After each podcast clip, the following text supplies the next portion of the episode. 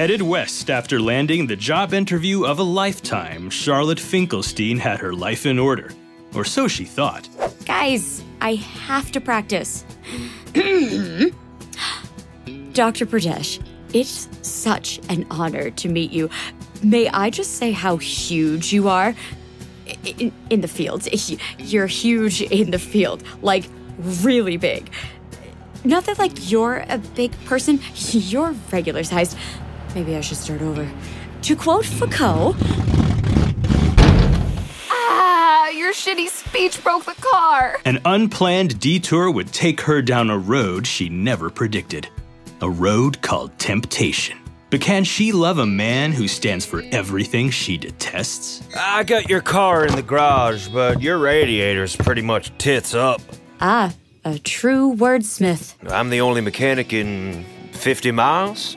Looks like you girls are stuck with me. Jack Rhodes is a simple man, a calloused rancher.